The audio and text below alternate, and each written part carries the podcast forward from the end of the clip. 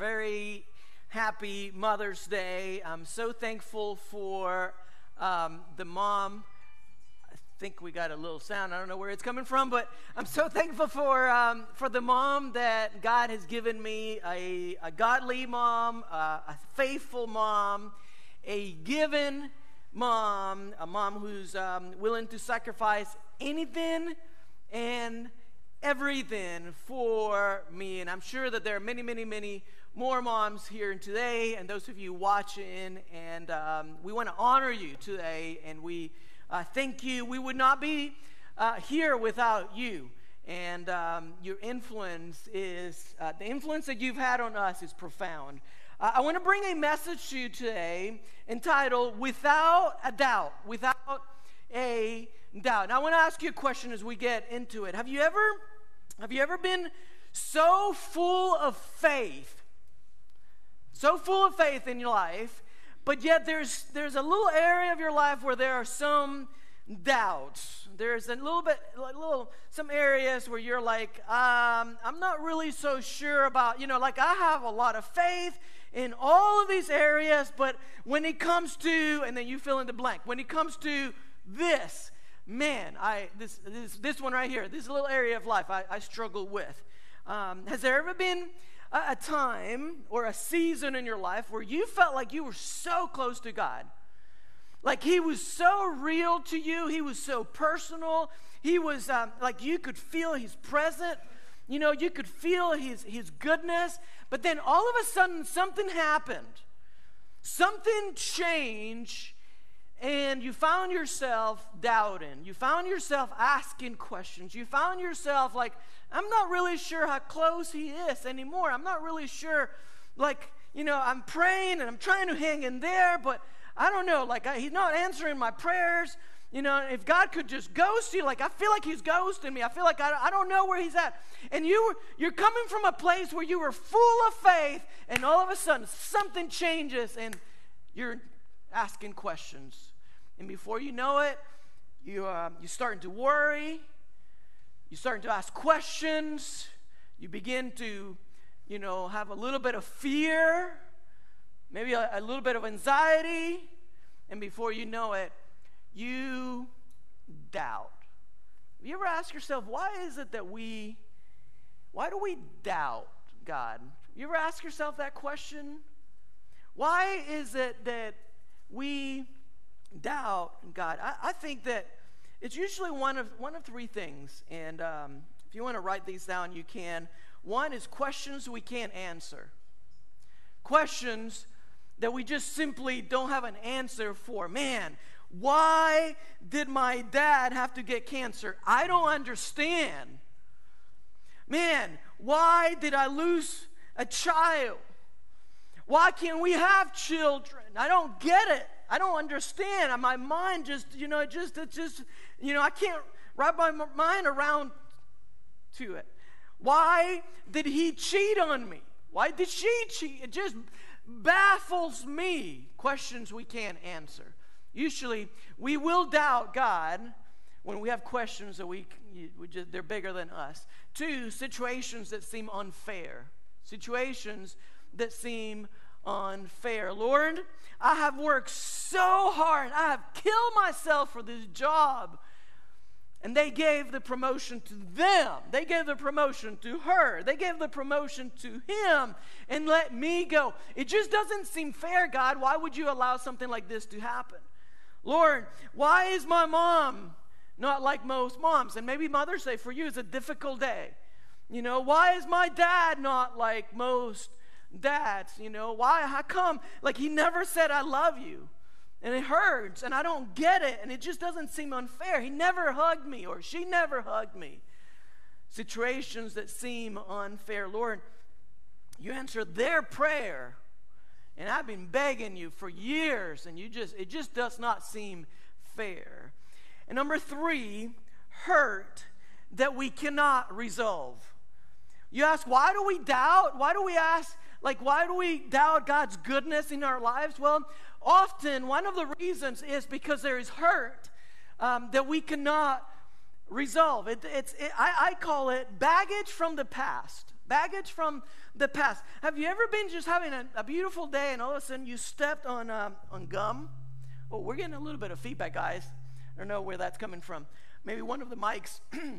Have you ever just, I'll step away a little bit. Uh, have you ever been just been walking and just having a wonderful day and it's sunny out and weather's beautiful and then you stepped on gum and it's like maybe a, a hot summer day and it's one of those like bubble gums that's like, like you try to, like you try to, and the thing like stretches, right?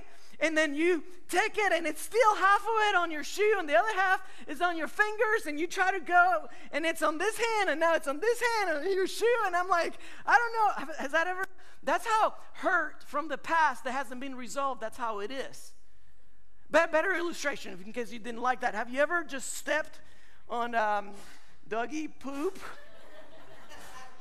Have you ever done that?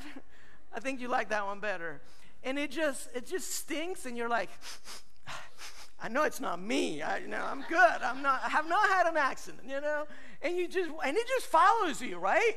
You get in the car and it's like man that's just that's like messed up. And you you get to the groceries and it's like i hope nobody's around me you know? And you can't wait to get home to hose it off right? Hurt from the past when it hasn't been resolved is like a piece of bubble gum sticks. It's like stepping on it. It stings.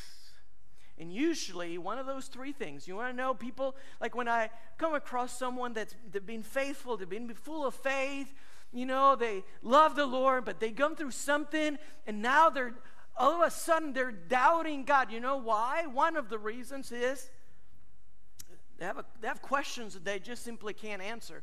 They, they have, you know, they've gone through a situation that it just seems unfair to them. They have hurt from the past that hasn't been resolved. And, and, and so for some of you, you may be here and, and you may be asking a question that's not uncommon. Why would a loving God allow something so bad to happen to me? Right? I was only a child.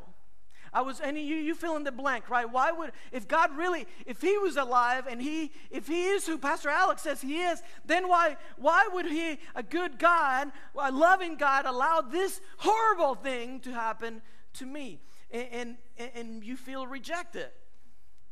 You feel rejected by a spouse. You maybe you feel you feel you feel abandoned by a, a parent Maybe you're here and you feel like your friends somehow they've they, have forgotten about you. Your employer has forsaken you. They like they moved on. This new project came, came along, and everybody got on board, and it just seemed like they just, you know, just kept you to the side. And you're like, why, Lord? And here's the thing that I want you to know as you as you look at the verses that we're going to be looking at today. Here's the thing that you've got to know. Okay, got to put this in this frame for you to understand what we're talking about. When Jesus was on the cross, he felt some of those same feelings. He had some of those doubts. My God, my God, why have you, do you know the verse? You know, when he's on the cross, my God, my God, finish it for me. Why have you forsaken me? So you're not the only one who doubts God. I doubt God on a regular basis. If I can be um, brave enough to share with you. And, it, you know, from up here, it looks like you're full of faith. But if you know me, if you know the real Alex, this is, this is a version of me, right? But if you get to know me, my most innermost insecurities, my, the, the things that I wrestle with, you would know that th- this is a guy that has lots of doubts on a regular basis. And what you want, what I want to share with you today comes from the heart, but here, here it is. We are going to look at God's word and we're gonna we're gonna learn firsthand from someone, Jesus, who's gonna teach us how to live without a doubt. That's the title of the message. How to live without a doubt. So we're in Matthew 28, verse 16. If you if you want to follow along, Matthew 28, verse 16, I'm reading from the New Living Translation. It says this. It says, Then the eleven disciples left for Galilee. Not the 12 disciples, the 11 disciples left for they left for, for Galilee, going to the mountain, going to the mountain where Jesus had told them to go. Okay, so 11 disciples left Galilee, they're going, they're going to hike up a mountain where Jesus told them to go. All right? Let me give you a little bit of the context so you understand where, where we're coming from. Um, this event, okay, what's going on here, it happened after the cross. Okay, so Jesus had died and he, he had come back from the dead. Okay? And this is one of 13 times after Jesus was resurrected, he appeared, uh, at least that's recorded in scripture 13 different times. This is one of those occasions, okay? So if you remember the stories, he showed up to the two ladies at the tomb, right? Um, he, um, he showed up to those guys that were on the road to Emmaus. Remember that story? He, um, there was a, a, a, gathering, a group of about 500 people. He showed up there. So there was more than one, okay? But this is one of 13, okay? One time he showed up to, um, uh, their, his disciples were having a meal. He just walked right in. He showed up there. Another time he took his disciples fishing. So all of this is after his resurrection, okay? In this case, Matthew 28, he told 11 of his disciples to go up the, a mountain and he said, I'm going to meet you there. Now, let's, let's look in verse 17. Verse 17, okay? Here's a key verse for, for us today. It says, when they saw him, so they climbed the mountain, and it says, when they saw Jesus, they, help me out, church, they, what's that, that word rather? They what? They worshiped him. And they saw him. Imagine that, right? They see him after he had died, right? They saw the crucifixion. They saw how he was punished. And now he says, Hey, meet me at the mountain. And they go up there, and they when they saw him, they worshiped him. Rightfully so. But some of them, what? Doubted. Some of it, some of them doubted. Let's begin with the let's open up with the word of prayer as we get into it. God, Father, I just uh, I thank you that um, you allow us to be human. And God, I pray that um, you would infiltrate our minds and hearts with your teaching today. I, I hope that we would see how you deal with doubters. I hope that you would, you would, that we would see firsthand today how you deal with people who worry, who people who don't trust you, with people who uh, question you and your existence and why you allow things to happen. And so, God, I ask for the next uh, 15, 20 minutes that you would speak to us, God. Remove all distractions, if you would, from this place. Allow us to focus on you. And God, I believe that this is a message, and not, not just for moms, but it's for dads, it's for single people, it's for all of us. And so, God, I pray that you would do what I can do. And pray all these things in Jesus' name. Amen. Just because you have questions does not make you bad. Questions make you human. Okay? Let me read the verse again. It says, When they saw him, they worshiped him, but some of them doubted. Some of them doubted. Sometimes this is a challenge, challenge in churches because we don't allow people to be themselves in church. Okay? We, we have a tendency to, to, um, to not allow people uh, to fully express themselves and to have the freedom to ask some of the, the difficult questions that they have.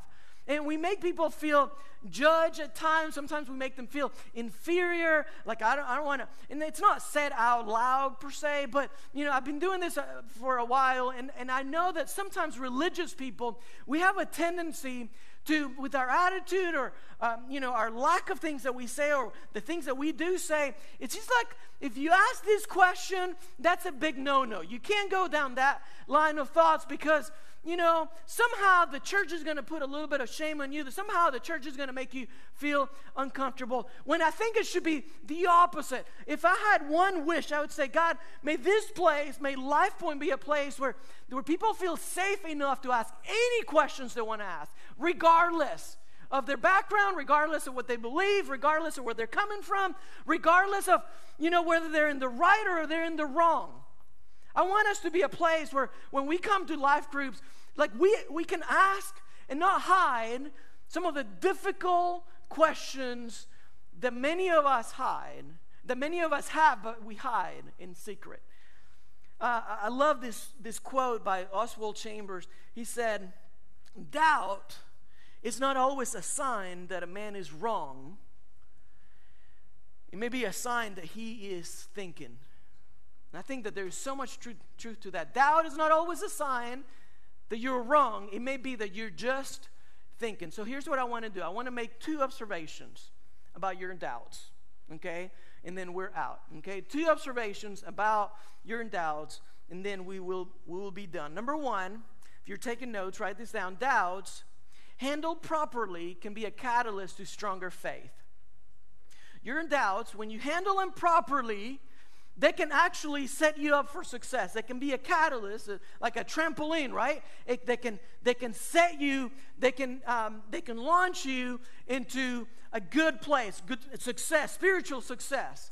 Um, so if you're a parent, okay, and you have raised your children in church, okay, do not be surprised if at some point your kids begin to wrestle with doubt. Okay, so I'm talking to parents. If you have kids and they, they, they, you brought them to church all of their life, they've grown up in church. Uh, have three of them, they've been in church since the day they were born. They were in church before they were born. Okay? It is okay. Do not panic when, when they grow up and probably sometime around their teenage years. It's okay if they begin to wrestle with their faith which is really not yet their faith yet. It's actually been your faith all along. And so, as parents, and I'm just kind of a little bit of a side note because this is something that I, I just learned recently and I'm learning. Um, and so, I hope that it adds value to you. But as parents, you cannot, there's a point when your, your, your kids, when they're babies and they're toddlers, you know, you know, five, six, seven, eight, like you can tell them what to do, but there's a point where it transitions and you can't, it's not as easy to tell him what to do. Does that does anybody know what I'm talking about? Amen. Give me a, like like a strong amen if you know what I'm talking about when you're dealing with teenagers. It's not so easy anymore, right? Parents, are you in the room? Let me talk to this side of the room. Like, do you get what I'm saying? When your teenager just doesn't want to follow, you know, some of the rules that you place in, that you put in place. Do you can you relate? Give me a like thumbs up, an amen, a whoo whoo. Yeah, I'm here, Pastor. Okay. Thank you. I'm not the only one. Whew. For a minute there, I was like, Am I the only one there? But there is a point. Well, all, all you can do is build their conscience. Their conscience, our conscience is like the courtroom. It's, it's where we make, it's a, like the decisions that we make in life a lot of times happen in the courtroom of our minds. And so, you as a parent, you may not be able to dictate every area of their life, but what you can do is you can train them in the ways of the Lord, and you can teach them right from wrong. And at some point, it'll be up to them. It'll be up to them whether they choose. You can't choose for them always. And so, hopefully, that sets you free as a parent. But here's what I, I do think that it's important to mention when they begin to wrestle with those doubts, you know, you have to understand it's not their faith just yet. It's, it's your faith, and they're trying to ask the questions. But when it comes to that place, don't panic. The worst thing that you can do is like, oh no, you believe something that I've never taught you. And when you do that, you disengage the best thing you can do is to allow them to process some of the questions that they have so your faith can actually become their faith. Uh, uh, here's what I hope I hope that you will discover that the strongest faith is not a faith that never doubts. The strongest faith is the faith that grows past those doubts. Does that make sense? And so, the same way it is for your kids. Let me give you a couple of examples as we study this. The first one is Thomas in the New Testament. Okay, so in John 20, 24, and we're going to be there here in a minute. Uh, Thomas is one of Jesus' disciples, and um, when Jesus comes back from the dead, he shows up before some of his disciples, but that initial meeting, Thomas was not there. Okay? And so the rest of the disciples, when they saw Thomas after they had seen Jesus, they were like blown. Of course, you know, you know, you see Jesus dying, and then all of a sudden you see him alive, and you know, like any of us, they were, they were shocked. And they looked at Thomas and they said, Man, you missed it. You went in there. Like, where were you? We've seen the Lord. We heard him. We talked to him. We engaged in conversation with him. And and so, you know, they're I think that they're, you know, my Bible doesn't say this, but my personal opinion, I think Thomas was a little bit jealous. And they're going on and on, you know. They're like, he was dead. We saw him suffer. We saw him died. And now, like, he's alive. We talked to him. We asked him questions. He talked to us back. Like we could we could see him. And and and there and Thomas, remember that, that what he said? He's like, I won't believe it until I see him. I won't believe what you're telling me until I put my fingers in his hands where they pierced his hands and I, and I look at his side, his pierced side. That, that was the thing. And now, throughout history, poor Thomas, he's, he's gotten a bad rap, right? Bad, like, like, you know, you know what Thomas is called, right? What do we call poor Thomas? Tell me, you said it. Doubting Thomas. Poor guy, right? Like throughout history, this guy has been doubting Thomas. You know, that's, a, that's the thing. But I want you to stop and think for a moment. Why did the rest of the disciples believe? Because they saw him, they talked to him, right? Thomas, he just wanted to see him. He just wanted to ask him some questions. He wanted to engage with him. And I, and I really think that there is a lot of Thomases here and today. I think there's a lot of Thomas in you and me and in our kids. We just want to know for ourselves. We don't want somebody telling us. You can tell me about your faith, or I can have my own faith. And there's a big difference. And so Thomas is not, you know, I mean, bad rep all throughout history to doubting Thomas, but the guy was not as bad as we may think he is. He was a lot more like you and I. He had been through some stuff. Yeah, I'm sure he faced some disappointments. He encountered some heartbreaks. He just had some questions. Just because you ask questions doesn't make you bad, it just makes you human. Here's another time where John 14, um, Jesus is gathered with his disciples, and this time Thomas was in this, in this, in this meeting, okay? It was before the resurrection. And Jesus kind of stops what they're doing and they say, hey guys, I, I, just need to tell you something. Just want to give you a heads up. I want to blindside you. Um, he says, uh, I, um, I'm going to be gone for a while. I'm going to go away. He says, he tells his disciples. And I don't know if you remember the story, but he's like, hey, I'm, I'm, uh, I'm going to be gone for a while. I'm going to prepare a better place. The King James says, you know, that he's going to prepare, like in my, my father's house, there are many mansions, right? Like, I'm going to prepare a place for you. It's going to be okay. Nothing, no need to worry about. Just want to give you a heads up. I'm going to be gone for a while. What did Thomas do in that moment? It's like, what do you mean you're going to be gone? What are you talking about? We need more detail. Where are you going? How are we going to follow you? We want to go where you're going. Like we need to know so that we can so that we can be proper followers of Jesus, right? Thomas just wanted to know. He just had some sincere questions. And so when your kids are asking some of those questions, or maybe it's you, when you ask those questions, maybe you're in your, your late teens, your early 20s, 30s, and you've been taught certain things from, from mom and dad all of your life, but now you got questions. Here's what I'm encouraging you to do do not panic. Don't panic.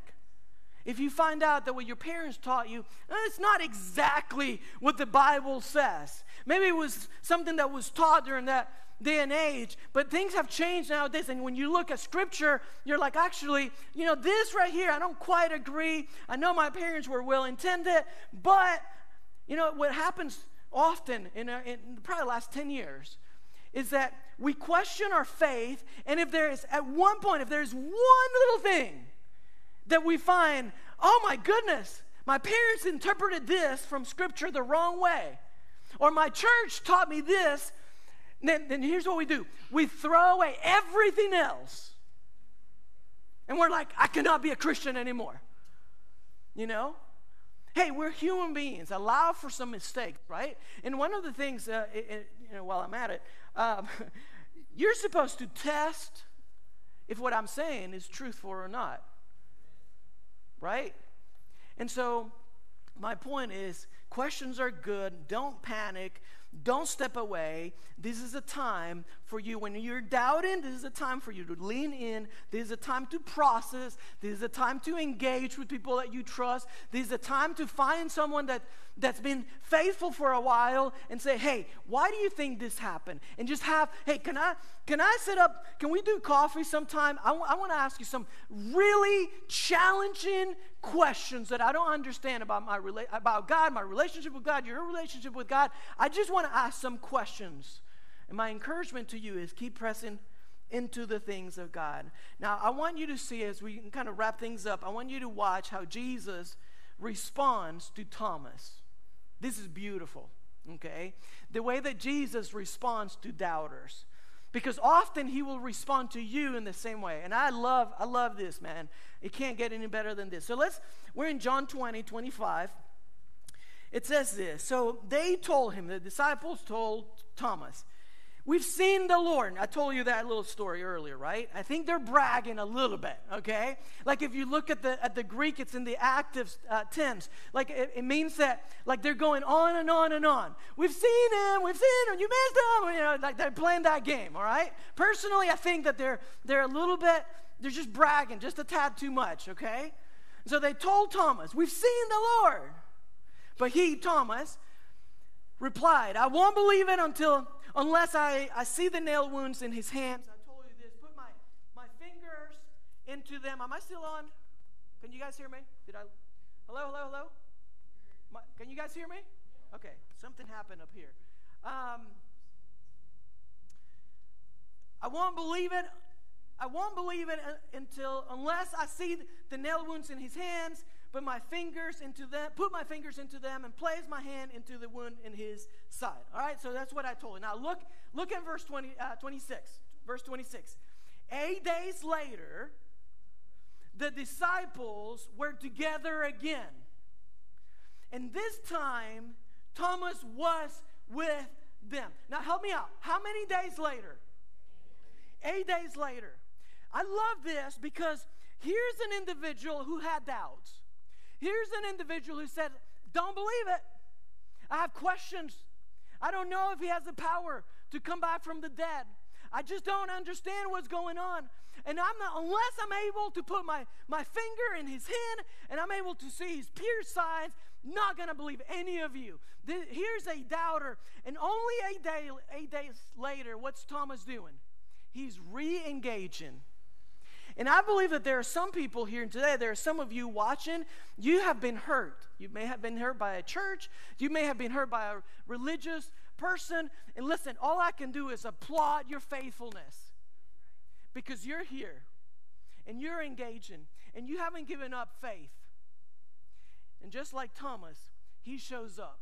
It could have been so easy for him to disengage. And if you're bitter and if you're hurting, I want to talk to you from somebody who has been bitter, who has raised a fist to. Whoa, guys, what's going on? Okay. You know? Okay. Is that me? Raise a fist. Okay. I won't do it, I promise. It was just an example. I've already asked for forgiveness, Lord. but you know what I'm talking about, right? If if you're bitter, listen. There's a place for you. Thomas doesn't give up. And I want you to see how Jesus deals with the doubter, okay? At the end of verse 26, it says, The doors were locked but suddenly, as before, Jesus was standing among them. Uh, the Bible says that after Jesus was resurrected, he could walk through walls. I don't know how to explain that, but that's what Scripture says. And so he shows up and he says, Peace be uh, with you, which is kind of like a greeting uh, with um, in, in, that, in that day and age. And Jesus, watch this, looks at Thomas and says, so he comes into this room that was locked. They were afraid of persecution. He steps right in the middle of them and he said to Thomas, Put your finger here. Look, look, at, my, look, look at my hand. Put your hand into the wound in my side. Don't be faithless any longer. Believe. And Thomas shouts, I will say, verse 28, My Lord, my God. And he exclaimed. So this is like he's, he screamed, like, I, like, oh, it's you. I cannot believe it, right? Imagine, like, it wasn't just like, oh, it's you. No, no, no. This was like, holy cow. Like, there's nothing that I've ever seen, no, nothing that I've ever experienced like this. What did Jesus do? How did Jesus respond to the doubter? Jesus came to him and he gave him exactly what he needed. And I, I, I, believe this. I don't. Bible doesn't say, but I really believe he had already met with the disciples. I think Jesus came back and he met with them because Thomas was with them this time around. I think he came back for Thomas. And so if you're in a season of your life where you're bitter and you're doubting and you're, you don't trust the Lord and you don't know what's going on, I just want to let you know Jesus is ready. He's not intimidated by your doubts, and he's going to give you exactly what you need what I learned from this, I told you two observations. What I learned from this is that God is not distant in our doubts. God is not distant. So, number one, doubts handled properly can be a catalyst to stronger faith. So, keep pressing on, keep showing up. But, number two, second observation about your doubts is God is not distant in your doubts if, if you remember the story that we began with, where Jesus says, Hey, go up to the mountain, I'm going to meet you there. Remember that story? They showed up. And I love the fact that Jesus was present before those who worshiped him and those who doubted him. He, with, he was within close proximity to both the group that had faith and the group that had lost faith. And the same way it is in your lives. Your doubts do not automatically disqualify your faith. You hear me? Your doubts do not automatically disqualify your faith. I would say this way your greatest doubters often become your strongest believers. That's why when I see a teenager who's doubting, oh boy, I get excited. Inside of me, there's like a little bit of like, God's going to use them. There's so much, so much potential inside of them. Because think, think about it. Paul, a great example. Peter, remember Peter? He's on the boat. There's a storm they can't see worth it. There's fog all over. Jesus comes walking on water. They're like, is that a ghost? And, and, Peter goes, if it's you, and Jesus is like, it's don't worry, it's me. Don't you know? I'm not a ghost. And it's like, if it's you, tell me to walk out. I want to walk on water like you. That's the boldness that Peter has. He steps out. And you know the story. He, be, he looks at the wind. He sees the, the water. He begins to sink, and he says, "Save me, Lord, save me." Let's put this, the, the verse on the screen.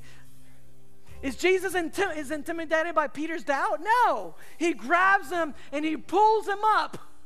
Jesus immediately reaches out and grabbed him. And Jesus says, Why did you doubt me? Why did you doubt me? Now, what if this question is not an accusation? What if this question is more of an invitation for self reflection, for for growth. What if the interpretation of this verse is not, man, how stupid are you, Peter? You walked with Jesus for three and a half years. Come on, you think he's going to let you drown right now? What if the interpretation is not that, but what if it is, buddy, I'm here right next to you. Why do you, why do you doubt me? So I'll wrap it up with this. Hebrews 13 5 says this Keep your lives I believe this will speak to some of you today.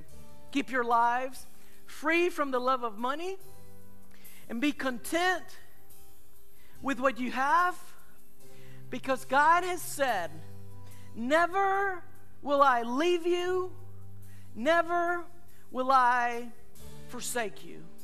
So, doubt is not the enemy of faith, doubt is just an invitation to deeper faith.